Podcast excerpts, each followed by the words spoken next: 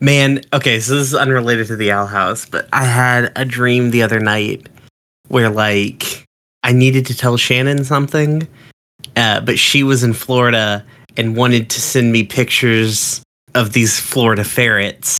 And that's what she was insistent on.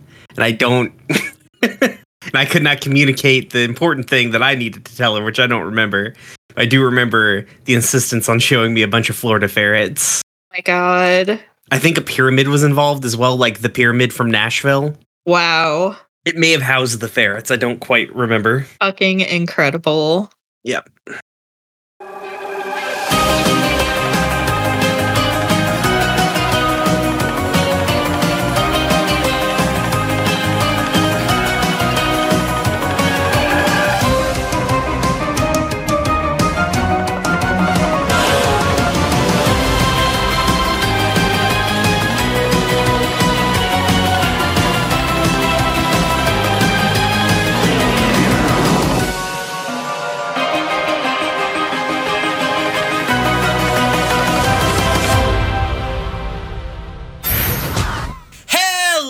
And thank you for tuning in to Gay Space Rocks, a Steven Universe watching podcast where we watch The Owl House.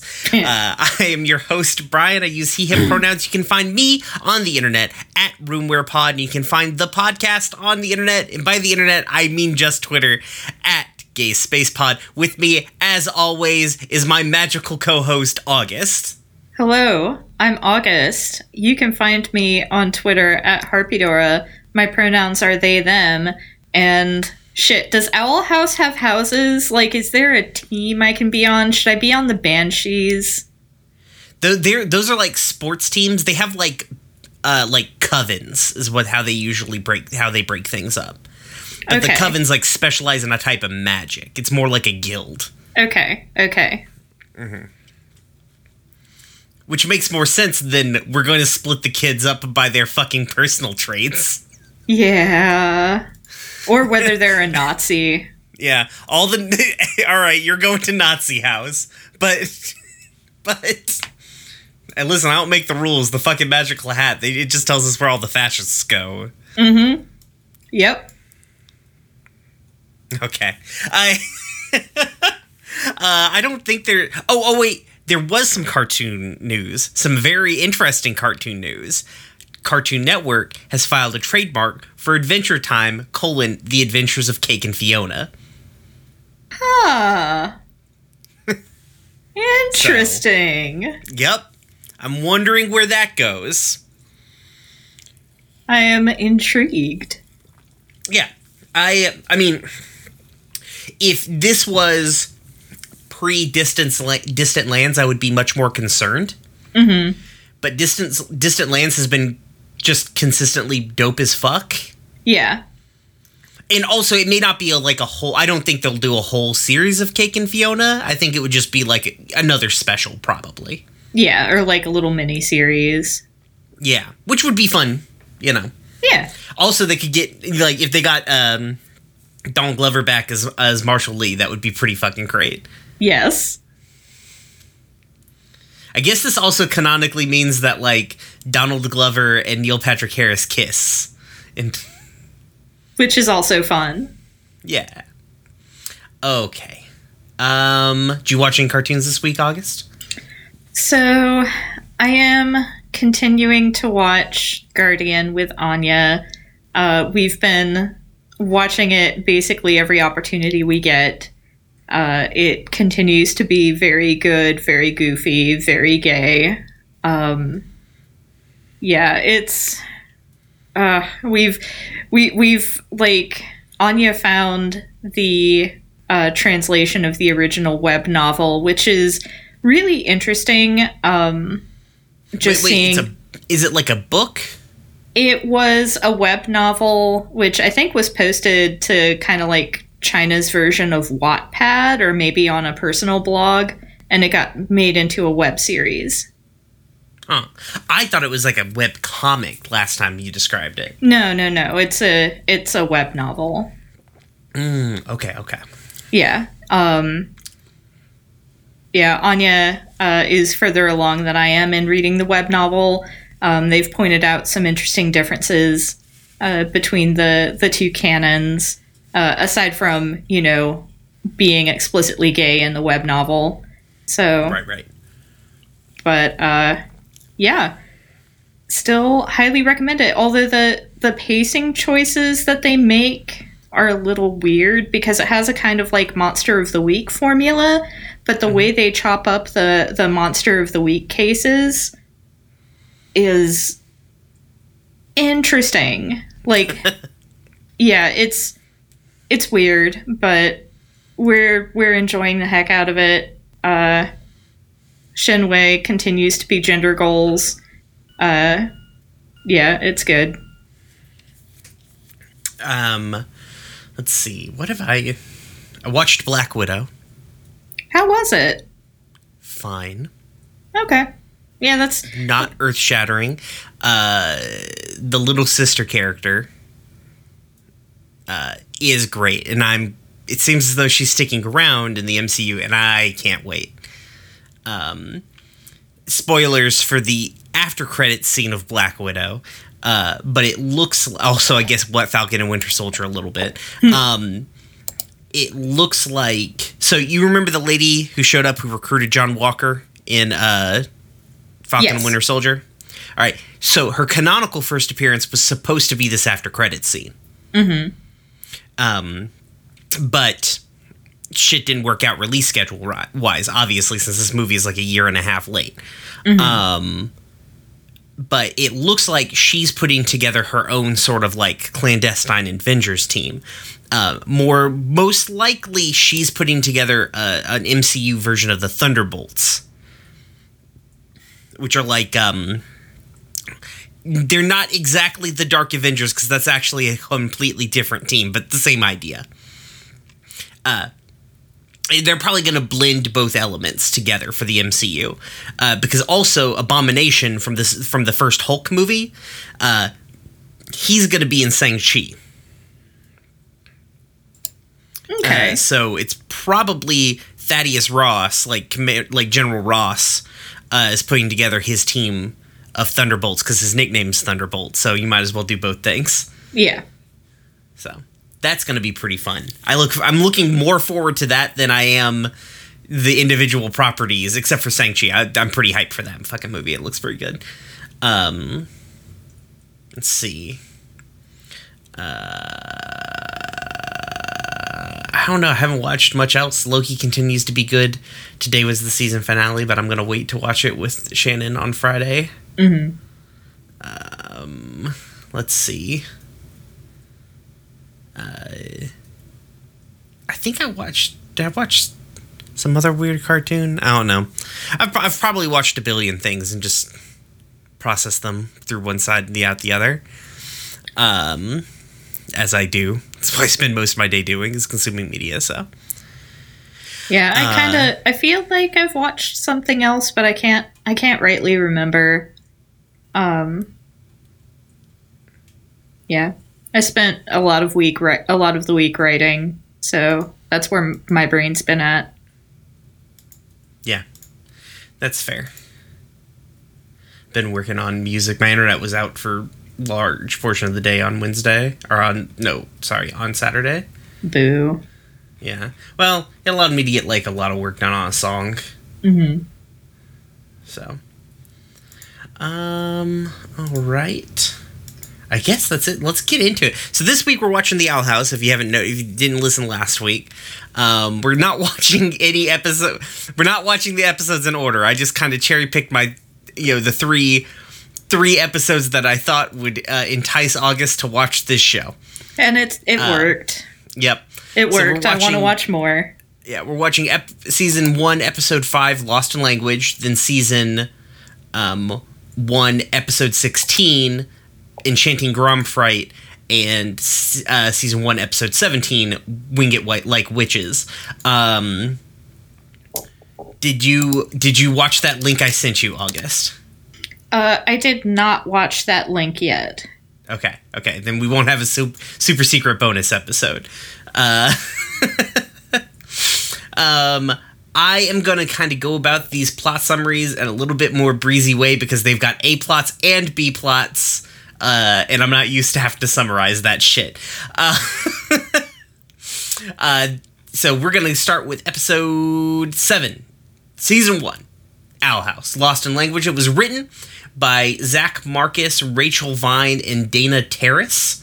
Um, it premiered uh, February 28th, 2020. So not just like a little over a year ago. Uh, synopsis. Ah, good. This wiki's got the synopsises. While checking out the library, Luz pranks, uh, Luz pranks, loses pranks, sorry, uh, lead to unintended consequences. Okay. Yeah. I guess we're just not going to summarize whatever the B plot is of the show. I think in those summaries. I mean, I mean, ultimately, that synopsis isn't terrible. So at the Owl House, we find Luz, uh, who is our main character. I don't, if you haven't watched the Owl House, I don't know how to catch you. I, I guess we need to do a quick summary if you're listening to this but not following along with the episodes. The Owl House is a show on Disney, uh, the Disney Channel. It follows uh, the adventures of Luz Noceda, aka Luz the Human, who is a uh, little Latino girl from planet Earth. Uh, she finds herself in the magical world of the Boiling Isles. It's like a it's a magic world. It's full of magic. It's got witches and other things. um, it is like a Technicolor nightmare world, and it's great. Um, while there, she meets uh, a witch named Eda, the Owl Lady, uh, who becomes her mentor and teaching her to how to become a witch. Um, Eda has a friend slash pet slash roommate called King, the King of Demons. He's a tiny little demon voiced by Bill Cipher. Um, Luz has a couple of friends that she she eventually enrolls in magic school. Uh, she makes a couple of friends, Willow and Gus. Uh, Willow is like a she specializes in plant magic. Gus specializes in illusions. Uh, she also, while there, meets a uh, rival, Amity Blight, who is like straight A student, popular, mean girl. Uh, who has slightly more dimension to her than it would appear. Hijinks ensue. Uh, watch this show. It's on Disney Plus. It's a good show. okay, so anyways, we open up with Luz, Eda, and King. Um, they find a baby bat creature. They say they just say in the summary a baby bat like that's a bat. Like it's not a head with bat wings. um Attached to it is a note from the Bat Queen asking Eda to take care of the baby till morning. Uh, Eda refuses at first, uh, but the Bat Queen promises a reward. Um, Luz is extremely excited for helping, um, but uh, immediately, like, uh, but Eda is like, "Hey, you've got to return these books." Uh, immediately, this baby just goes fucking off, screaming, breaking glass. It's a cartoon, doing some cartoon baby shit, and uh, Luz is like, "Well, have fun with that." she pieces the fuck out. Um, I'm gonna kind of do a like I'm gonna kind of do like the sh- the show has a plots and b plots. I'm just gonna kind of summarize one plot and then transition to the other plot. Um, so Eda and King struggle to take care of this baby, especially when this baby becomes three babies. It it splits into three babies at one point. Um, and it is they are these babies are just terrorizing the owl house uh, breaking everything screaming hollering doing all kinds of shit. Eventually um, eda breaks down and taps into her latent motherly skills by creating some apple slices telling the babies some stories. Uh, eventually she and king bond with the babies uh, when luz later comes home uh, to discover her cuddling with all three babies. All three of them t- are all five of them tuckered out on the couch. Um, the queen of bats shows up. She is just a bigger head with bat wings. Uh, she retrieves her babies, uh, pays uh, Luz, and then leaves. And Eda and King are distraught to discover that the babies are gone now that they've bonded with them. Meanwhile, most of Luz's day was spent at the library. She goes to the library to return Eda's books. Uh, while there, she discovers Amity Blight, her her her rival, sort of person loses too bubbly to actually have a rival i feel like um, we find amity who has traditionally been very cold and mean up until this point uh, reading to kids and not like just reading to kids because she has to. She's enthusiastically telling kids a little story. Uh, it's about like a little rabbit guy who makes books and he wants to have friends. Uh, after she is done with this, she runs into Luz. Luz is uh, like, "Oh well, I can't believe that you read to children, Amity. This is wild. We should uh, be friends." And Amity's like, "No, fuck off forever."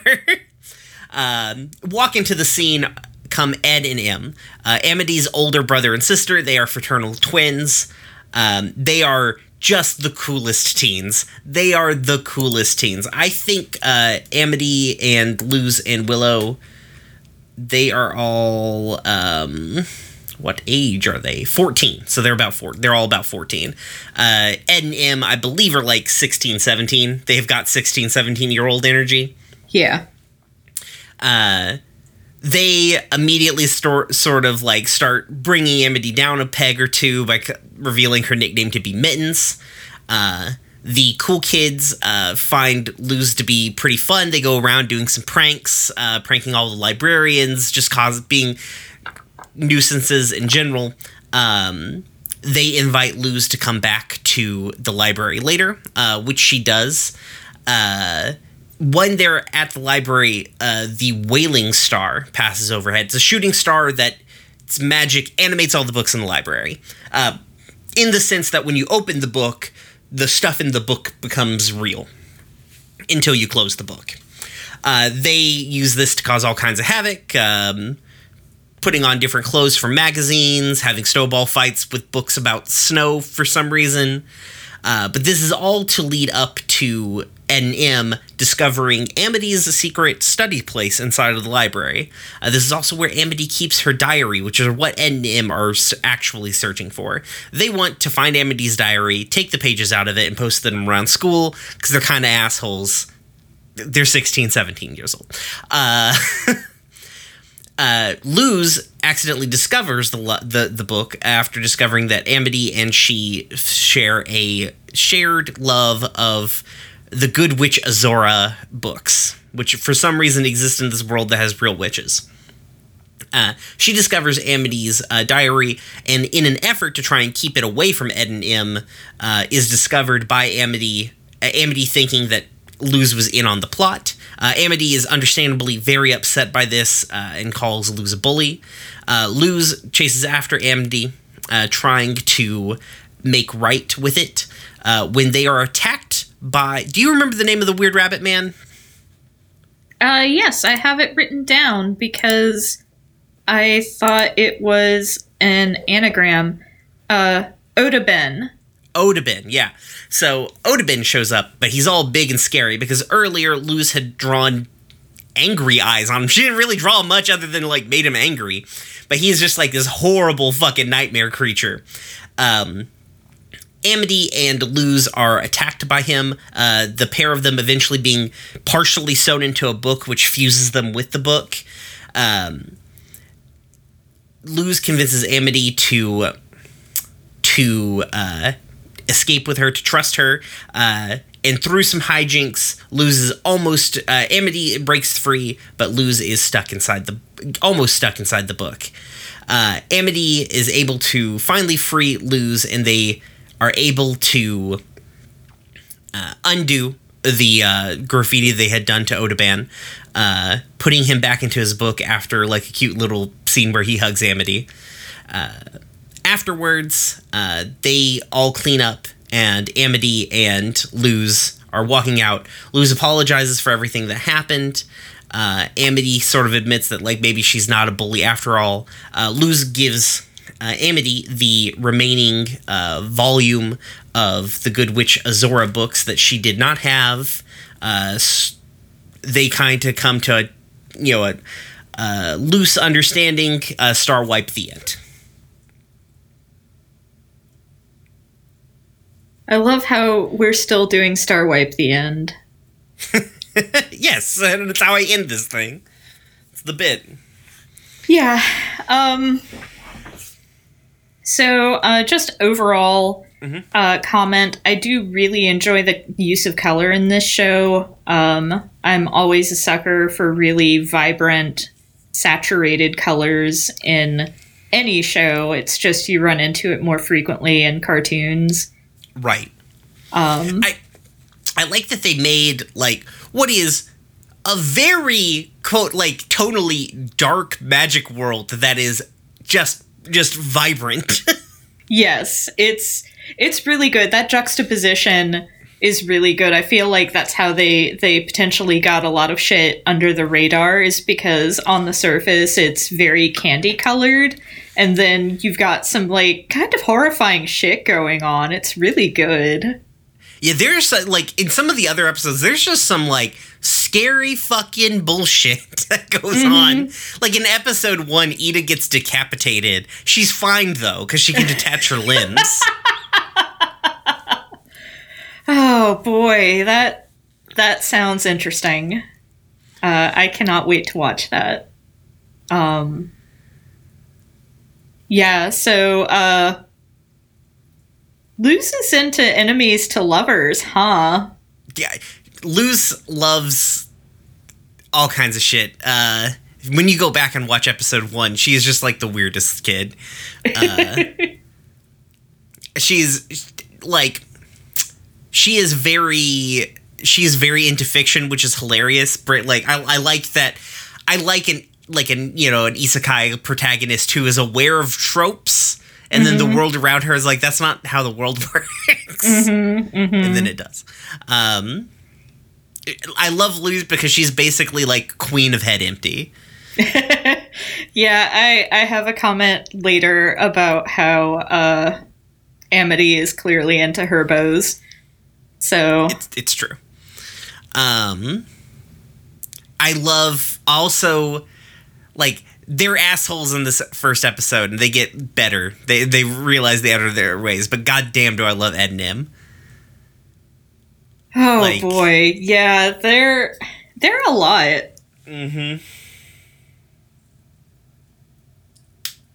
They um they they they mellow out as the series. I mean, I guess you see that in like uh in Enchanting Grom Fright as well. Yes. Uh, but they they have like a, a mending with Amity. But it, it- they they are I I like how like just gen, like generic cool teen that they are, uh, and also that they're like Em is like a little flirty with like Luz, but like in a playful way, not like a weird way. yeah. Yeah, I noticed that too. Um Yeah, I honestly like I love their designs. Um, I like how it's really clear that not only are they related to each other, that they're related to Amity. Like, you know, for as simple as the the art style is, they're you know, they do a good job at hinting toward the family resemblance. Um It's also inter- like um. So you know the little brown spot in Amity's hair. mhm. So she dyes her hair. Yeah. Yeah. Uh, we find out why like later on, but it's very it's very interesting that she is not in fact she her hair is not the exact same color as all of her siblings. Mm-hmm. Um, Um oh, like you were talking about with the like like when we were talking about like light, colorful Technicolor Nightmare, uh, you can like this show does not get made without Gravity Falls getting made. Yeah. Uh huh. I mean, outside of the obvious uh, connections, also apparently Kit in in in our Discord popped up something I didn't realize. I guess canonically, Eda the Owl Lady and Grunkle Stan dated at some point. Man, Grunkle Stan can get it. He can. Uh, in the first episode, it's implied that Eda has like a billion ex boyfriends. That's great. That's fantastic. Um, but yeah, like this show does not get made like Gravity Fall. I like Gravity Falls quite a bit. Uh, I'm like this show probably more. I think. Uh, I mean, given it's not completed in the same way that Gravity Falls is, so we'll see if they can stick the landing. I guess Yeah. because I thought Gravity Falls is like back half was very good. They sort of made good on all their their mystery stuff that they were shooting for. Uh, Yeah, but- I've only seen like up to the first couple of episodes of season two, so at some point I need to fix that. We're gonna have to watch so many cartoons, August. I know. I'm sorry. It's okay. We're burning through Steven Universe way faster than it felt like if we were going to. So, um, but yeah, like tonally speaking, I like that this is like it's a wild, ad- like kids adventure cartoon, but in the same way, like I think dealing with like more relatable shit than Yeah. it obviously feels like it's geared toward an older audience than say Steven Universe is. Yes. Um, it's definitely aimed at tweens to teens. Mm-hmm. Um, as opposed to like Steven Universe, oh, like at least initially, I feel like it, it, grows with its odd as its audience grows. Uh, but because like season two does not feel like it's aimed at the same target demographic as the first half of season one do- it was. Yeah. 100%. but you know they, they, they do that like they're dealing with complicated like they're dealing with complicated emotions uh like i feel like the core of owl house is like like they've got this they've got the fun plot right but like the the the the thrust of it is like giving kids examples of how to deal with like like day-to-day interpersonal conflict on like with peers Yeah. Yeah, for the most part. There's uh, one thing in Enchanting Grom Night, grom Gromfright that was good, uh, but we'll get there. Um, but no, I, I definitely agree. I think it's it definitely feels a little more grounded than Gravity Falls did, at least in the first season. Which you know it is kind of funny considering like how the trappings are different. Like I would say that the the trappings of Owl House are way more out there than like the set dressing for Gravity Falls. Yeah, But- Gravity Falls really like was really started out as like a monster of the week show. Mm-hmm. With like a cool kind of underlying plot line, but you could watch it at you know you could watch most of season one in any fucking order. I feel like Yes. um, this show. I mean, it's still episode. Like all of these shows are built to be episodic, like where you can just tune in, watch one episode, and think it's good. So you want, you know, they're built for fucking television. This is how they work. Uh, because like even Steven Universe, which is like getting increasingly more serialized, is is fairly like it is geared toward like, oh, I tuned in, I watched one episode of this, I was engaged, I want to see more. You know. Yeah. I mean, fuck. It worked on me. It's true. Um, I do like uh in this I like that when they discover the diary and everything, like loses like, "Oh, there's material consequences for all these pranks now. These they're not just like some adult crying because he he's realized his entire life is fake. Um, he's coming to that realization way later than the rest of us. Yeah. Like it's it's more than just ul- what ultimately is a minor inconvenience in a lot of these cases. Mhm. Like admittedly like the part of me that's worked in the service industry is like cringing at the concept of like making the library employees like deal with the scattered card catalog and stuff like that. But, you know, ultimately from an emotional standpoint fairly harmless. Um, It doesn't have malicious intent behind it. eh, Well- I mean, I, I Yeah, I, I guess it, like it doesn't have.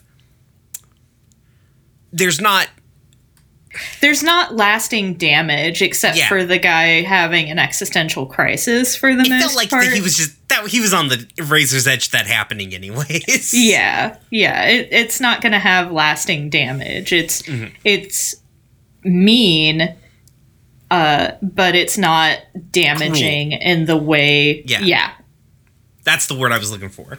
Like there's not a cruelness behind it.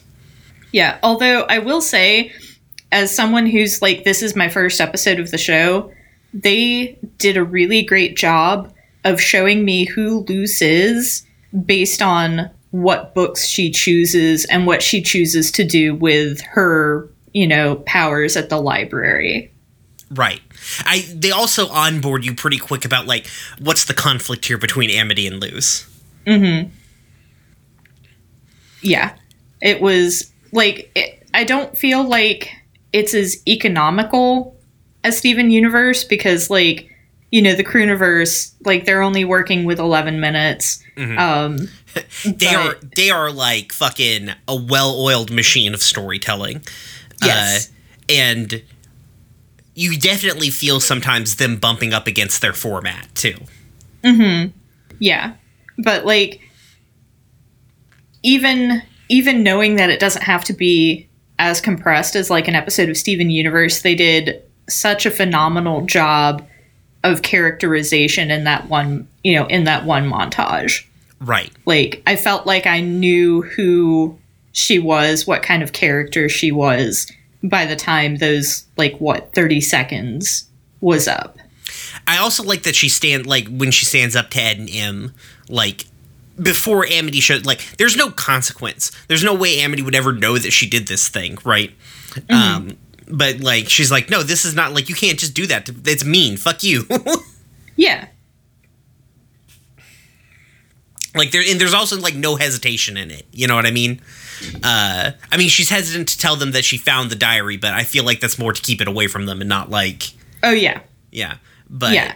Like there's no hesitation in being like, "Oh, what if the cool kids think I'm lame?" Luz does not give a shit if you think she's lame. Yeah. Yeah, she's absolutely more interested in in doing the right thing than being perceived of as, you know, being you know, uncool. Mhm. Um I also uh it, it's entertaining to me that you can kind of see where the showrunners fall on whether or not you should uh, write in books.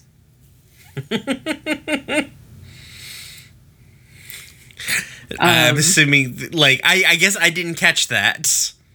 It's not a good idea. Oh, I write in books all the time though. I used to be one of those people who was very much against writing in books, but now I'm very much in the camp of, you know, books aren't necessarily sacred if, you know, writing in the book somehow increases your enjoyment or what you get out of it, then fucking go for it, man. I guess primarily most of the hard like the actual paper books I own are like RPG manuals where I have to do stuff to them for reference purposes. So I feel less bad about like, all right, well, time to put some tape in here because I can't find any of my little doodads. Mm-hmm. Mm-hmm. Like this duct tape will live on this page forever because it's never coming back off. Yeah. Also, like, I don't know if it means anything or if it ever comes back, but it, I think Otabin is an anagram for obtain Interesting. Because he be. goes around obtaining friends. there is apparently there's some kind of weird cipher thing between like first and first season episodes and second season episodes. I was seeing it on some YouTube video. I don't like I didn't fuck with that shit in Owl or in Gravity Falls, and I'm not gonna fuck with that shit in Owl House. Like, I'll let somebody on YouTube explain that shit to me. Yeah. Um, what what are your opinions of? Or I guess like here, what are your opinions on Eda and uh and King? Um, I I greatly enjoy both of them. um, Eda is goals, tbh. Uh, I too want to be a, a silver-haired bird person living in a magical world, uh, making money from weird bat creature ladies. uh yeah there like there be plots of really light like it's just like all the comic relief basically. Like oh yeah we gotta do some cartoon shit but it's it's fun. Yeah. Uh, the it, it- they do give a pretty decent amount of spotlight to Eda kind of comes off in these like two episodes as kind of an asshole. I mean, yeah, but she's an entertaining asshole. it's true she she she has she is is nicer in a lot of the other like not nicer but like more compassionate in some of the other episodes Well, I mean, yeah, she's she's clearly not used to being a good person, but like, you know, in in uh the Gromfright episode, you know, she didn't hesitate to come try to to save Luz. Like, you know, it wasn't it wasn't a uh I'm you know, I don't want to do this. It was just like, okay, well, I guess we're doing this again. Right. uh, but okay. Um, it's just like a good. It's a good. I feel like this is a like. I picked this one because I felt like it was a good intro into the series a little bit later in, so we have dynamics. Seeing as Yeah. this is realistically, I'm trying to tell you the story about about Amity Blight, disaster lesbian. Yeah. So yeah. It's not the meatiest episode. Uh, in fact, the meat, like we're gonna get to the more of the meat here in a second. Um, Yeah. It's it's really good though. Like I said, it it they did a really great job of letting you know who's who's who and what their deal is in this episode. Right. Okay. All right. Let's move on to Enchanting Gromfright. That sound okay? Yeah. Okay, so Enchanting Gromfright, the 16th episode of the first season of The Owl House. It was written by uh, Dana Ter... Dana Ter... God. Dana Terrace. I can't say Terrace. What the fuck? Rachel Vine and Molly Ostertag. Um, who... Molly Ostertag, if that name sounds familiar to you, uh, has done, like, um... Quite a number of, like, wonderful queer graphic novels for like YA graphic novels. Um, in particular, uh, the Witch Boy series, Girl from the Sea, um, I think was a late addition to the writing staff of the Owl House. Um, is also the partner to Noelle Stevenson. Just gay power couple in cartoons, it would seem. Um, uh, synopsis Luz experiences Grom, Hexside's version of prom, and it's not what she expects. Why does this show get good descriptions? Yeah, that was That fucking that nailed was like yeah, one hundred percent. It tells you a really good synopsis of the plot without giving too much away, and it's like yeah, yeah, Gets you interested, like, oh, I want to see why it's not what it's expected, you know? Disney Um, has the big money to spend on synopsis writers. Uh, Luz uh, comes back to school. Uh, she's we start off. Oh, okay. So to also explain some magic to you, August. Uh, Luz, because she's human, cannot cast magic in the same way witches can. Uh, you know how like all the other witches seem to just draw shit in the air, and Luz has to draw things on paper. Yeah, Okay, that's because they are inherently magical and she is not. Uh, she's been learning glyphs as the series goes along. Uh, eventually, she'll kind of learn the four major ones, which are like fire, rocks, water, plants. Those are the four ones, and then she learns how to do weird combo stuff with them. Um, ah yes, the four food groups. yes, the four genders. Quick, Brian, what's your gender? Uh, I'm, mm, I'm, I'm probably fire, even though I probably don't want to be fire. Yeah, that's honestly that's what I figured. I'm fire, who would much rather be fucking more chill. Uh, you, you strike me as a plant. Yeah, that's that's exactly what I was thinking. Um, uh, while she's learning this glyph, uh, King is watching cat videos on her phone. They've got the portal to the human realm just open there so he can get Wi Fi. Uh, I guess not Wi Fi, it probably just connects to the 5G. She's just running up her fucking mom's data plan like you wouldn't no, believe. they say Wi-Fi. Okay, so I don't know where they're getting. Wi- Well, I guess they're close enough to an outlet, so maybe they've got it. O- so that door can open up in different places in the human world, because she like finds it initially in like side of like an abandoned shack. And I just assumed it was in that abandoned shack, but it makes sense that it could probably just pop up somewhere the fuck else. Uh, her mom texts her uh, and asks her how camp is going. Luz is supposed to be at camp. I She's gathered. not at camp. Um, she responds to her mom with a thumbs up emoji. Uh, later, uh, Willow and Gus come to the house, and we are, at least in these episodes, we're introduced to my favorite fucking character, Hootie. Uh, we're gonna I'm talk not about Hootie. surprised. I'm not surprised that Hootie is your favorite character. Like I I was watching and it's like I bet Brian fucking loves Hootie and I'm sitting here like, yeah, I agree with every single person who chooses to step on Hootie's face. I love how like theoretically you should probably feel bad for Hootie, but you don't. Anyways, um, they go to school. They basically discover that uh, uh, an event is happening. Grom. Um, basically, it's Hexside's version of prom, except no one wants to be prom or Grom queen. Uh, no one has explained why. Um, uh, Amity uh, bumps into a Luz. Uh, initially, is very mean. Is like, oh no, it's Luz. Though she has like she drops a note. Luz picks up, and Amity is very quick to snatch this note away. Um, before they can get deeper into conversation, over the intercom is announced that Amity Blight will be this year's Grom Queen. Um, everyone is despondent except for Luz. Is like, hell, fucking yeah, Amity. Uh, later in the gym, uh, Luz discovers a pit down into the bottom of the school um, that holds some kind of monstrous entity. Um, Amity is there and she explains what's going on. Underneath the school is Grometheus the Fearbringer, a monster that lives below the school uh, and can manifest your worst fear.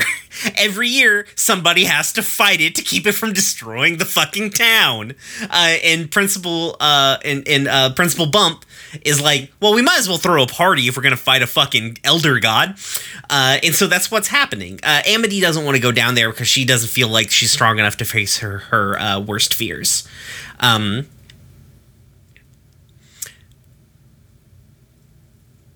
and uh, oh wow they this summary really just kind of cuts over a lot of shit. Uh, later on back at the owl i'm gonna i'm gonna have to like break script here. Um, later on at the owl because like it just says like after the part where i just explained it's like wanting to help amity luz decides to take her place. That is not what happens immediately after that scene. Um, back at the owl house uh, uh, Eda is getting dressed in a suit. Uh, she's going to be the Grom chaperone. Uh, Luz is like, man, uh, I really wish that I could help Amity. Uh, she's so like, I wish I could take her place. And uh, Eda's like, listen, kid, you ain't ready to face your deep dark fears.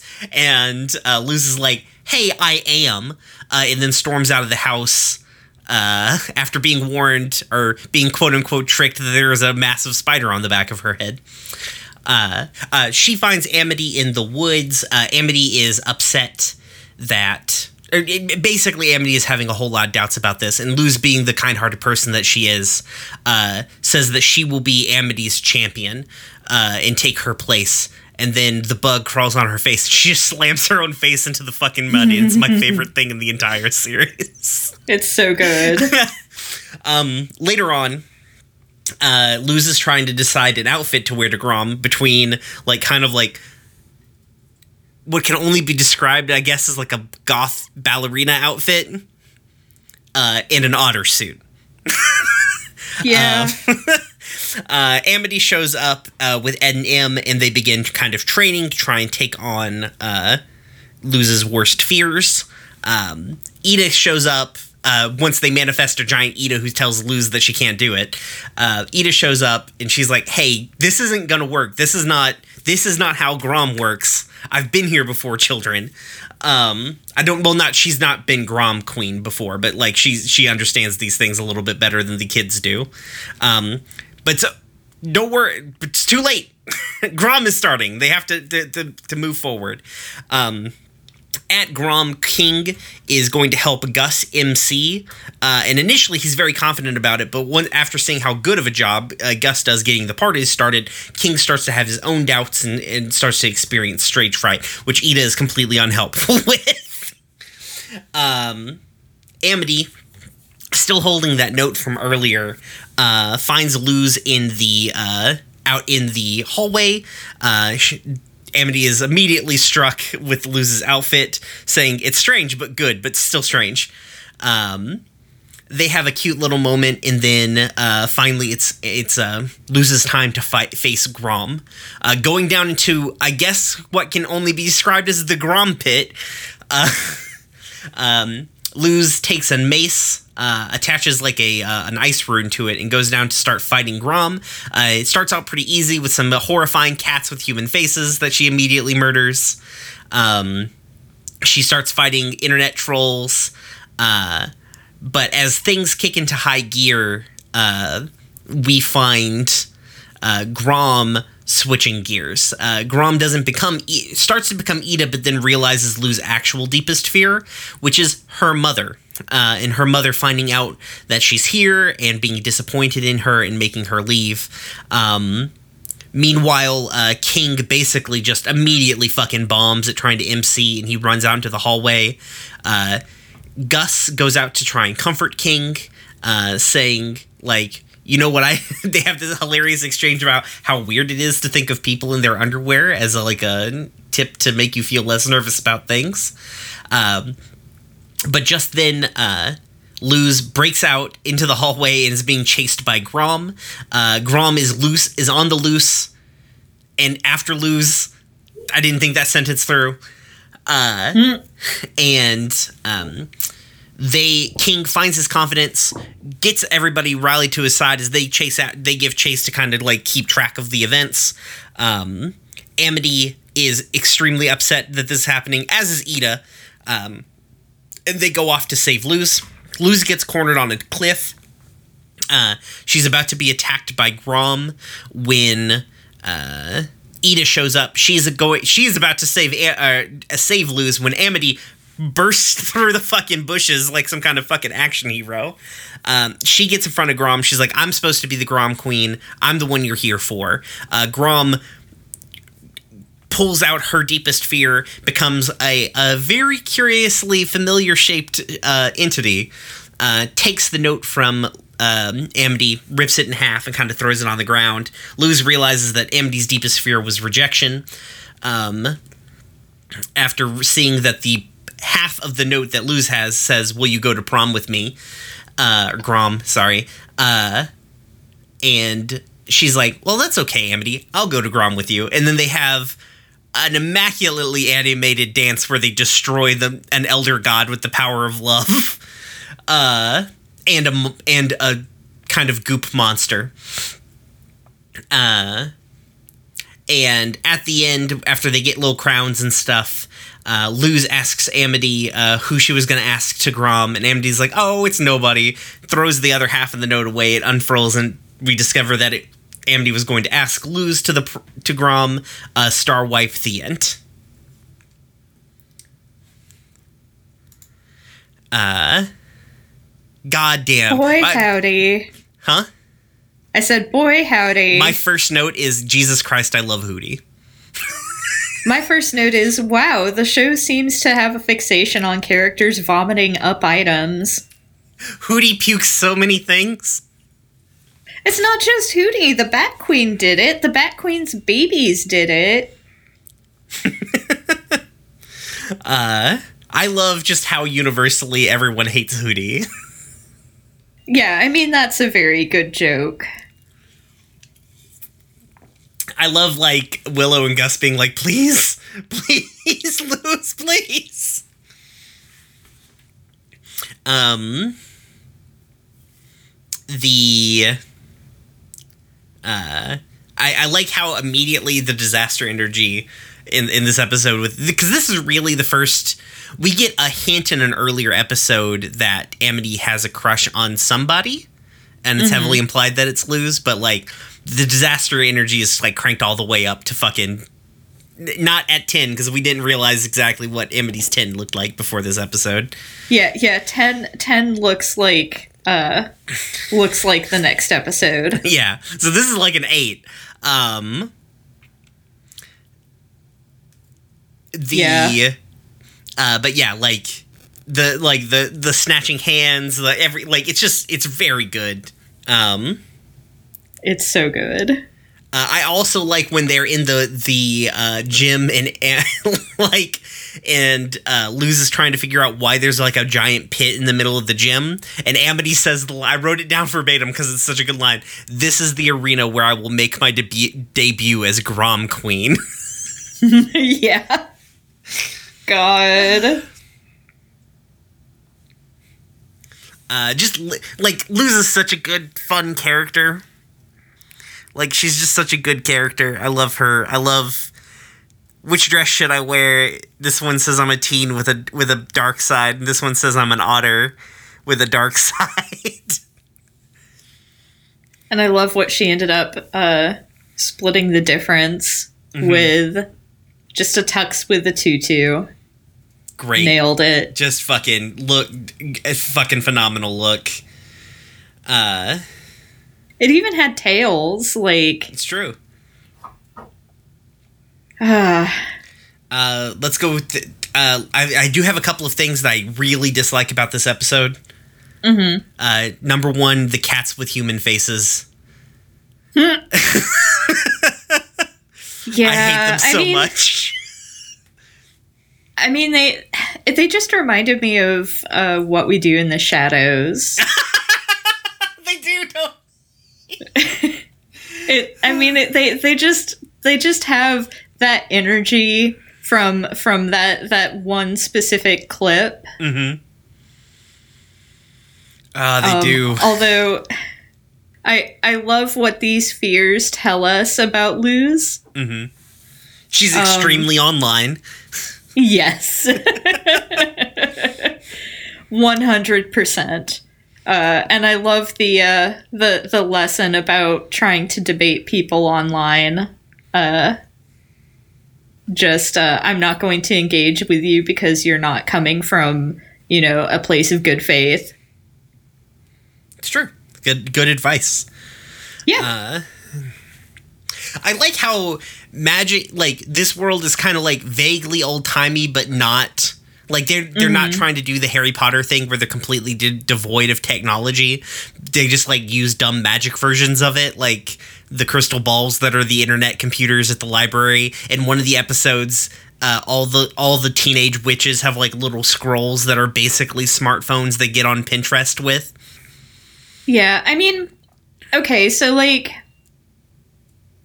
I, so I've been binging uh, Shrieking Shack lately, and I and one of the things that uh, Liz and ZT talk about is like you know you have this all this magic and you have all of this potential to do things differently, and you just choose to recreate boring old mundane stuff.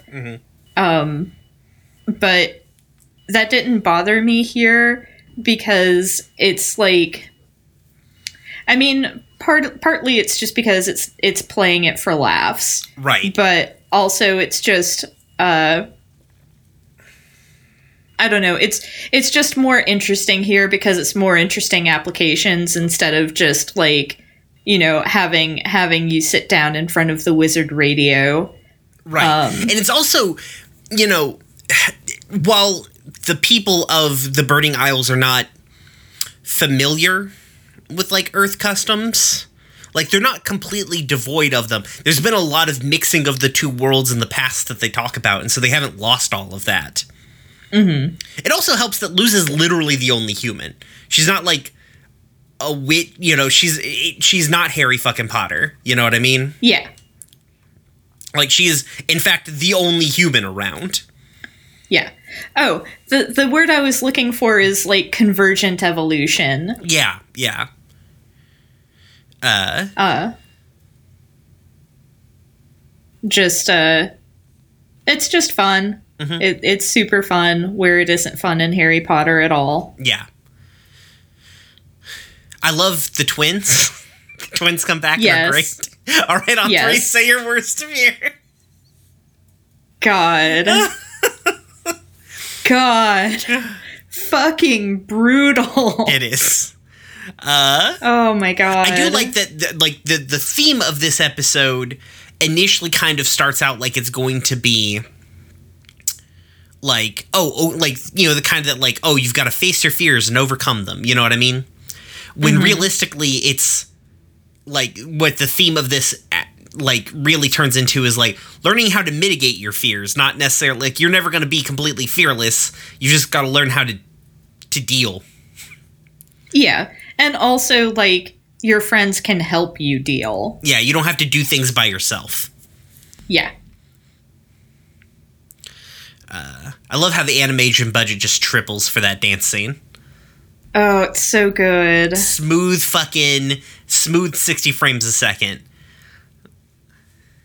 Uh, Yeah. It reminds me of we're actually going to get a, a very similar scene near the end of Steven Universe. Um, but they're like uh it. I guess because we we've recently watched the two Adventure Time stuff, or well, no, actually we didn't watch the other Adventure Time special. I just watched that by myself. Um, but their their animation budget just feels way higher on those specials because they are, you know. Yeah. Um, but this has just that that sort of like rich cinematic quality to it. Like this has a very like it has that like Akira sixty frames a second like animation feel, Yeah. Even though Akira's not technically sixty frames a second. It's only sixty frames a second sometimes. Shit. The time, the places where it matters. That's how Akira did it. Um, Yeah. but uh, like their dance it's just it's really i don't know it's just very good it's like this show doesn't have deep like i feel like this show doesn't have quite as like hard hitting themes but it's still like a very good show to watch mm-hmm. And maybe if we were watching it three episodes of fucking time and dismantling it in the same way we do steven universe uh, i feel like maybe we'd have more to talk about but if it, it's I feel like Steven Universe is like from the outset it was like very had very much the intention of being sort of like parable esque. Like it wanted to teach lessons and it, it was very much like a, a show about teaching as like its main goal. And I feel like while the Owl House that's there, you know, I feel like this is more like this is just a regular YA show. It doesn't have like it's not burdened with glori- glorious purpose like Steven Universe is. Yeah. Yeah. I I can definitely agree with that. Yeah. Not to say that either one is better or worse. They're just different shows, obviously. Uh, I think they're both very good. Um, like, also, this is season one of this show on the Disney Channel. It's wild uh, that this show got made, to me, personally. Yeah. like without without the massive success of things like Steven Universe uh, and you know the Legend of Korra and uh, and She-Ra, like this show probably does not get greenlit. Yeah, but I mean, at the same time, it's not like we can exactly hand Disney too much credit for it, considering the fact that they shut down Lumberjanes. It's true. They bought that studio and shut that shit the fuck down. Though I, I feel like that was less they're like, we don't want this gay thing to happen, and more like I just feel like that was cold capitalism. Because then they bought they bought that studio, right?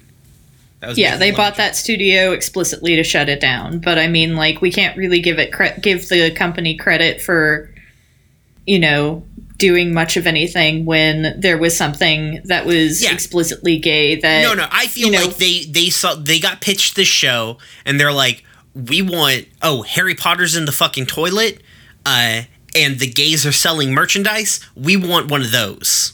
Make us one Mm-hmm. of those because apparently the initial pitch for like the initial pitch for the show didn't involve as much school shit as there was, but hey, like, Mm. and Disney was like put more school in it. Uh, and I mean I can't like if you're doing a marketing thing like you want this to appeal to kids and like you know they they do good with their like Harry Potter spoofing though as well. So Oh yeah, Uh, absolutely.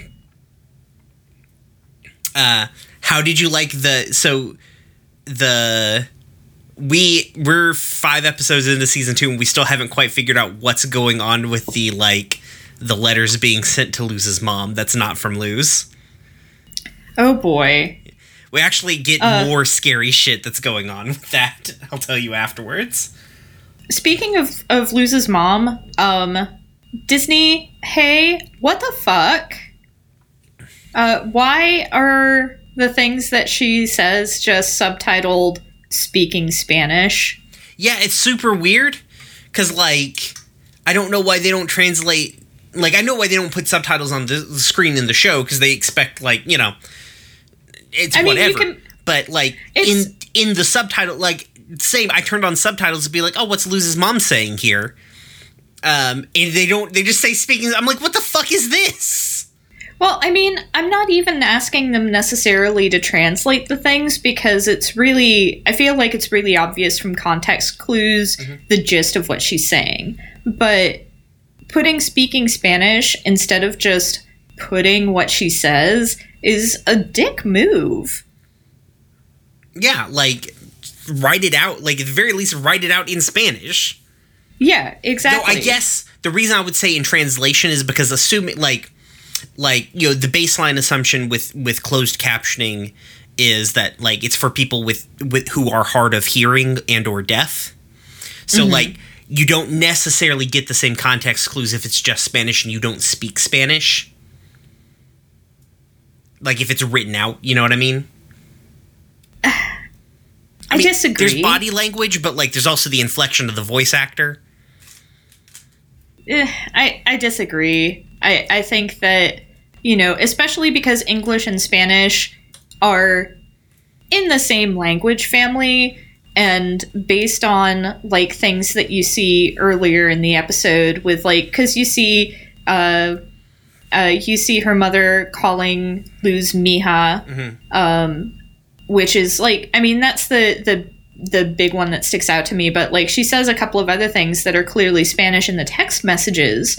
And so like I don't think it's unreasonable to expect people to pick up the gist of what she's saying if you write out the Spanish. And like just saying speak Spanish is also like kind of insensitive to bilingual viewers. Yeah. um, and it and it just kind of like others the non-English language. Right, and it's really weird because like, because like Luz speaks Spanish multiple times throughout the series.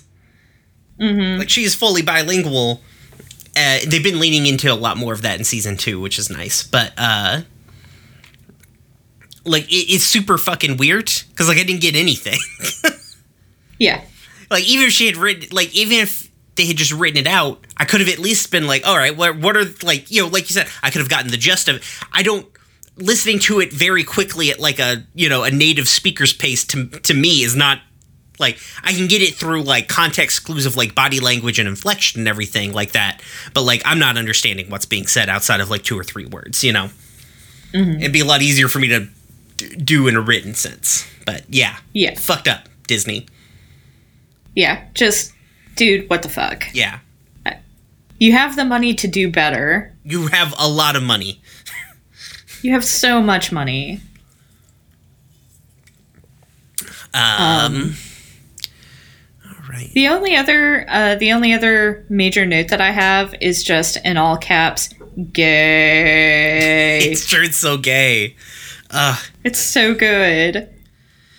the I feel like people like I feel like in. Uh, I'll talk about that later. uh, I'll need to put a spoiler warning on that for season two stuff. Um, but yeah, like super gay, fucking very explicitly gay. Like at least on Amity's side, at this point, it's kind of a little bit ambiguous as whether or not like Luz returns those feelings.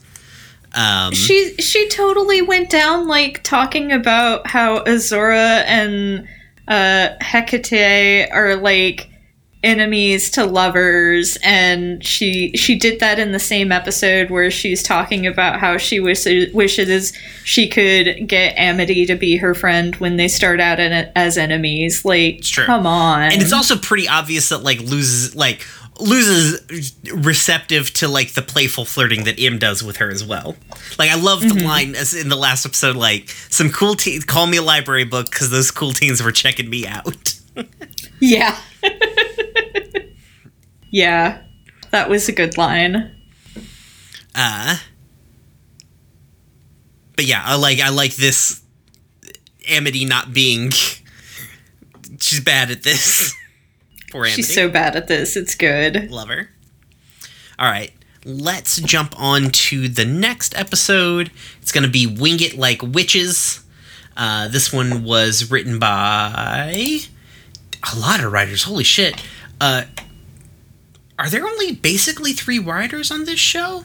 Weird. I'm gonna have to go back and look at some of the other ones. This one was written by Dana Terrace, uh, Rachel Vines, uh, Rachel Vine, sorry, uh, Zach Marcus, and Molly o- um, Ostertag.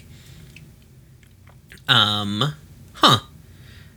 We've had basically that same combination of people on every episode. Hmm. Interesting. I guess I'm just used to Steven Universe where they have like they just break into you know they're doing this same thing except they just break them into teams. Uh, t- synopsis: To get back at Boscha for tormenting them, Luz and the gang challenge her to a grudgeby match. Uh, do, do, do. Oh, clicked off of the window. Oh God, it's fucking Grudgeby season in Hexside.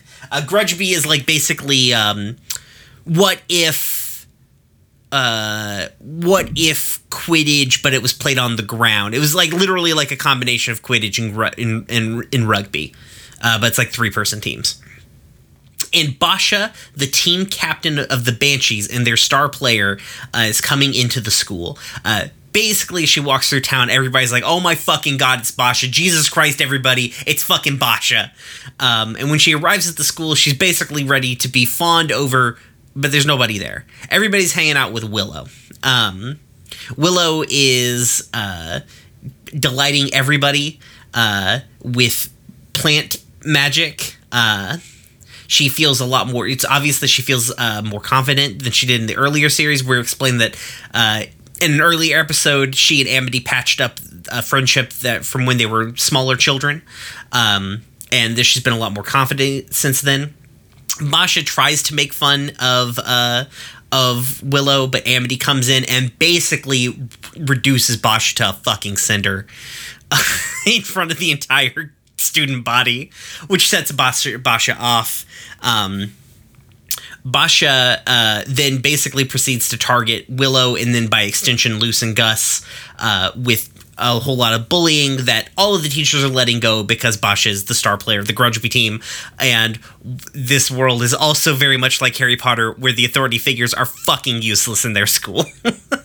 Though they're, I guess, unlike Harry Potter, uh, like Dumbledore didn't find immense joy in watching the children fight, like his personal gladiator squad, uh, where Principal Bump does. Um, finally, um, after kind of getting uh, a just fucking pummeled on by Boscha for most of the day. Uh, Luz sees Amity, approaches her. Amity uh, just melts down a little bit, talking to Luz for some reason. uh, she uh uh she in uh Am- or blah, Luz asks Amity for advice on how to deal with Boscha. Uh and Amity's like, listen, Boscha's just fucking just insufferable and this time of year. She only speaks in grudgeby terms. Luz, who is a child poisoned by the internet and sports movies, is like, oh, I know what we need to do. So after one final attack from Boscha, Luz, uh, on behalf of Willow, challenges Boscha to a grudgeby match. Um, later on, we see the the trio talking about. It. They're like, "Luz, why did you do that? We don't know how to play fucking grudgeby." And uh, Amity shows up and is like, "What are you guys doing?" And they're like, "Well, we're gonna we challenge uh, Boscha to a grudgeby match. Do you want to play with us?" To where uh, at what point Amity just breaks entirely as a human being at the idea of sweat. um, so they go to the Grudgeby field. Uh, Luz teaches them the important art of the montage. Uh, they practice Grudgeby. Basically, we find out that Grudgeby is, in fact, like Quidditch plus rugby, uh, but the field is basically booby trapped. So it's like, I guess, like it's like Quidditch plus Grudgeby plus the battlefield from Yu Gi Oh. Is how I would describe it? Yeah. Um, they uh, Luz pushes uh, Gus and Willow really hard in it, uh, almost injuring them, uh, breaking Gus's flags. Uh, they are tired and upset, and eventually leave. Uh, they they kind of go off to take care of. Willow takes Gus off and is like, "Listen, we're gonna lose. We might as well forfeit. Luz. We can't solve everything with like a positive attitude." Uh, and Willow sort of storms off because she's upset. Um, Luz realizing that she's she's upset her friends, uh, has a conversation with Amity. Uh, Amity explains her tragic Grudgeby backstory. Uh, basically, she used to be the captain of the Grudgeby team until she tried the same maneuver that injured Gus and, and uh, Willow, um, and she left Grudgeby behind.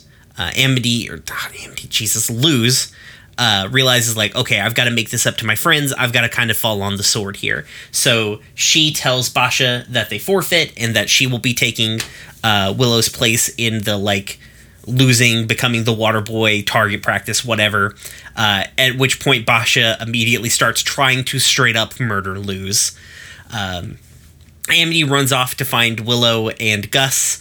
Uh, she explains that while she knows that um, Luz is uh, kind of dumb and impulsive, uh, and that she definitely doesn't love it with every fiber of her being.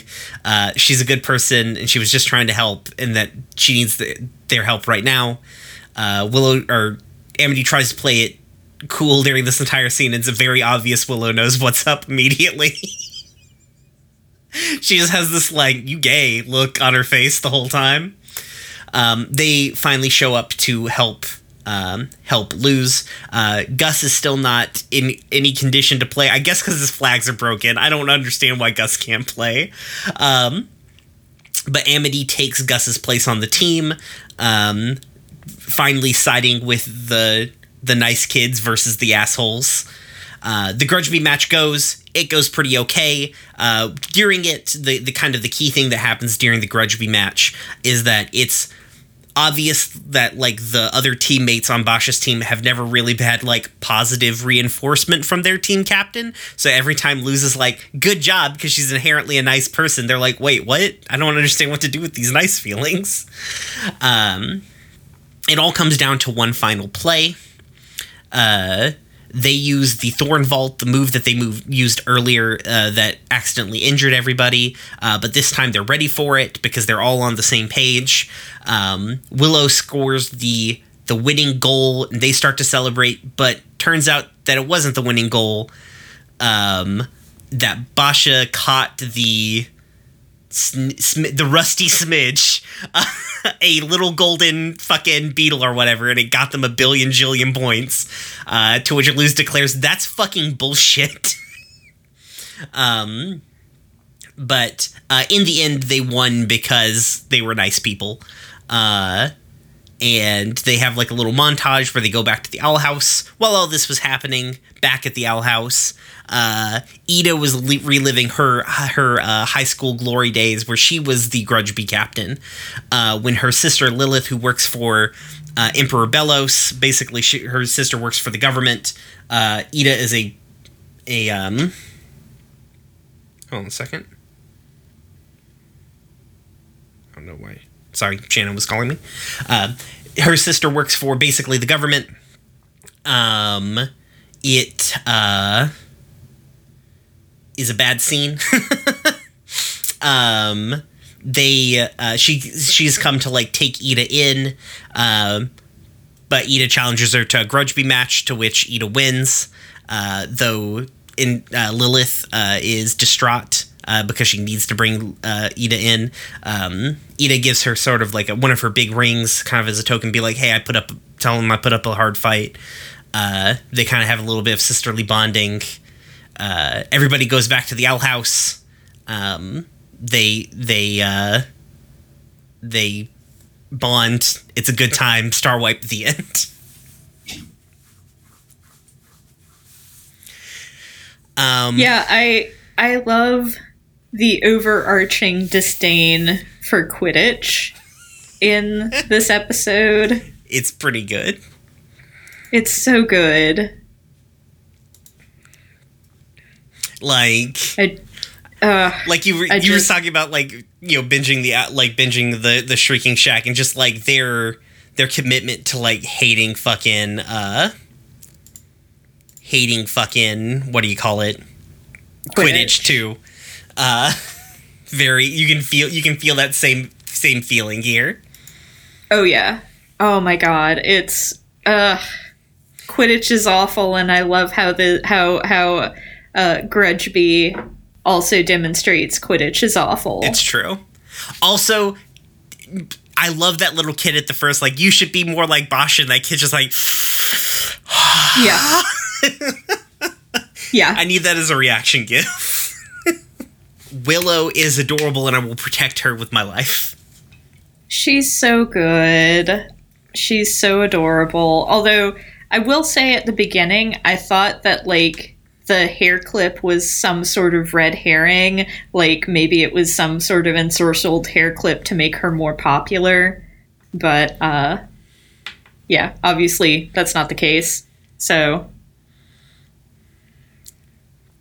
just the way that they focused on the hair clip was uh um So I was trying to figure out my notes. I wrote Jesus Christ, but with no context. I had to like read around the other notes to figure out what the context was. Uh, in the first Jesus Christ uncontext in my notes is like um uh is in reference to like Amity not being able to keep it together when Luz just looks at her. Yeah, oh my god. She's such a fucking disaster this episode. It's fucking adorable.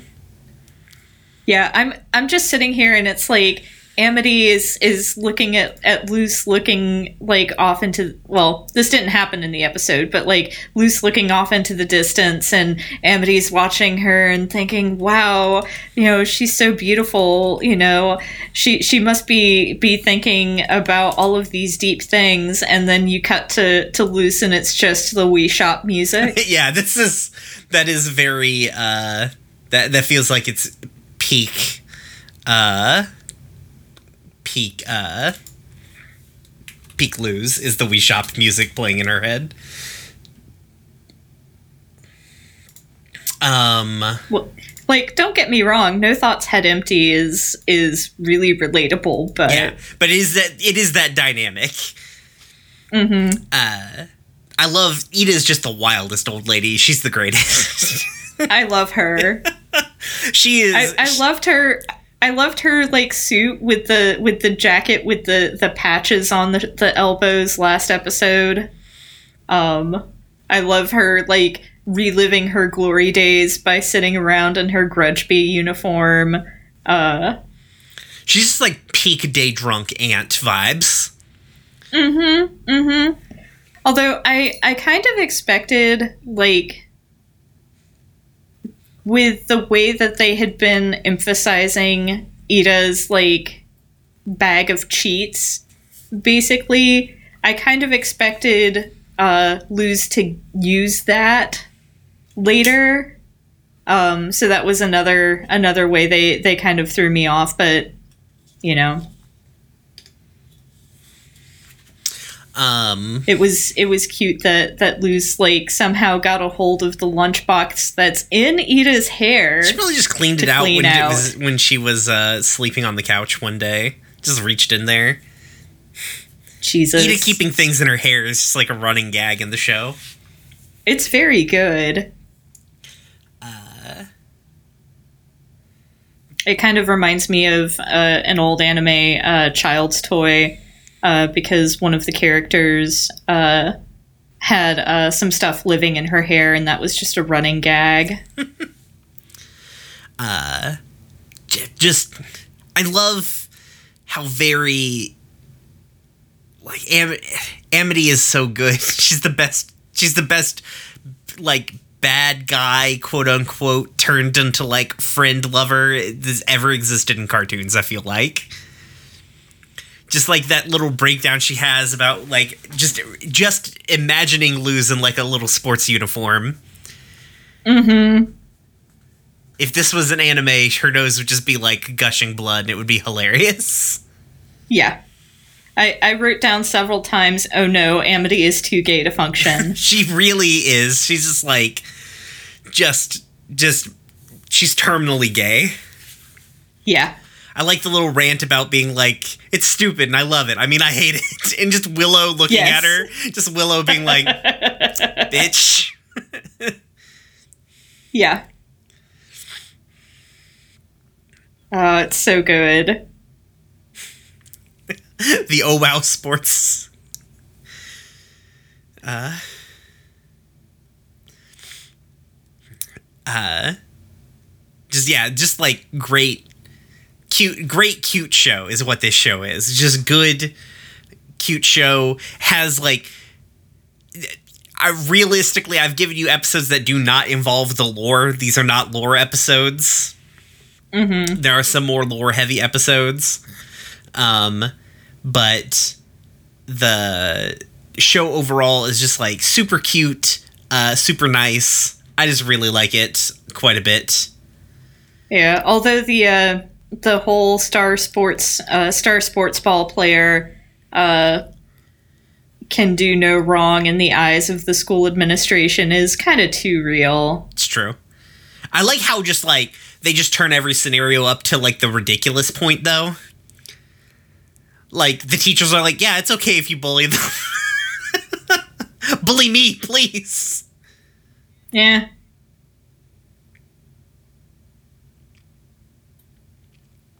Um Yeah, I didn't have too many notes for this episode beyond continually commenting about poor Amity. Yeah, it's true. Like realistically, this episode's about how gay Amity is on a scale Yeah. of one to one to like literally puking rainbows. Yeah. It, it's it's it's wonderful. It's very, very good. Uh, but yeah, you should watch the rest of the series. I I think I might. Uh, Probably probably after Guardian. That's fair. Um which yeah. We'll we'll we'll get through that relatively quickly, I think, because Anya and I are both really hooked. No, that's fair. This can this can be your next gay show. Yes. Uh, okay. Well, uh, next time we're going to start season three. We're gonna have a new logo from Lou. It looks pretty good. Uh, we almost got to it too late.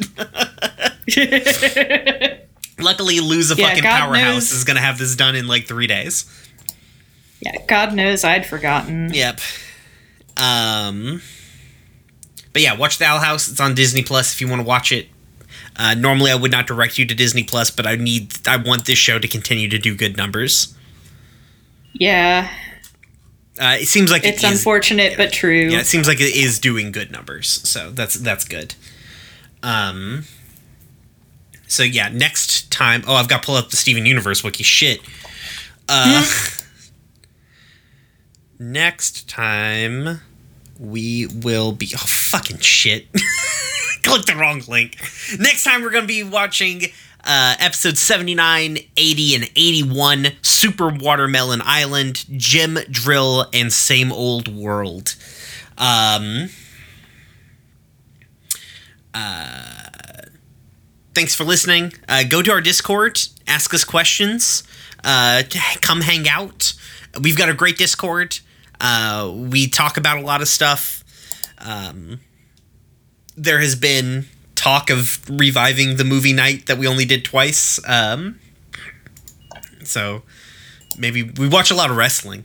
we de- I guess we don't have regular movie nights anymore, but we do watch a lot of pay per views. It's true. So if you ever want to get into wrestling, come to our come to our Discord. I'll teach you how to fucking get into wrestling. That's for sure. It's true. Um. Alrighty. Well, uh, you know where all our other shit is. We're way too late into this this series for you to like not know the other things that we do. Yeah. Find us on the internet. You'll know. You know what's up. Uh, yes. Do you, would you would you like to would you like to send us off? August. Yes. I, I would like to exhort everyone to be like Hootie and throw up a bunch of books for no good goddamn reason. Peace.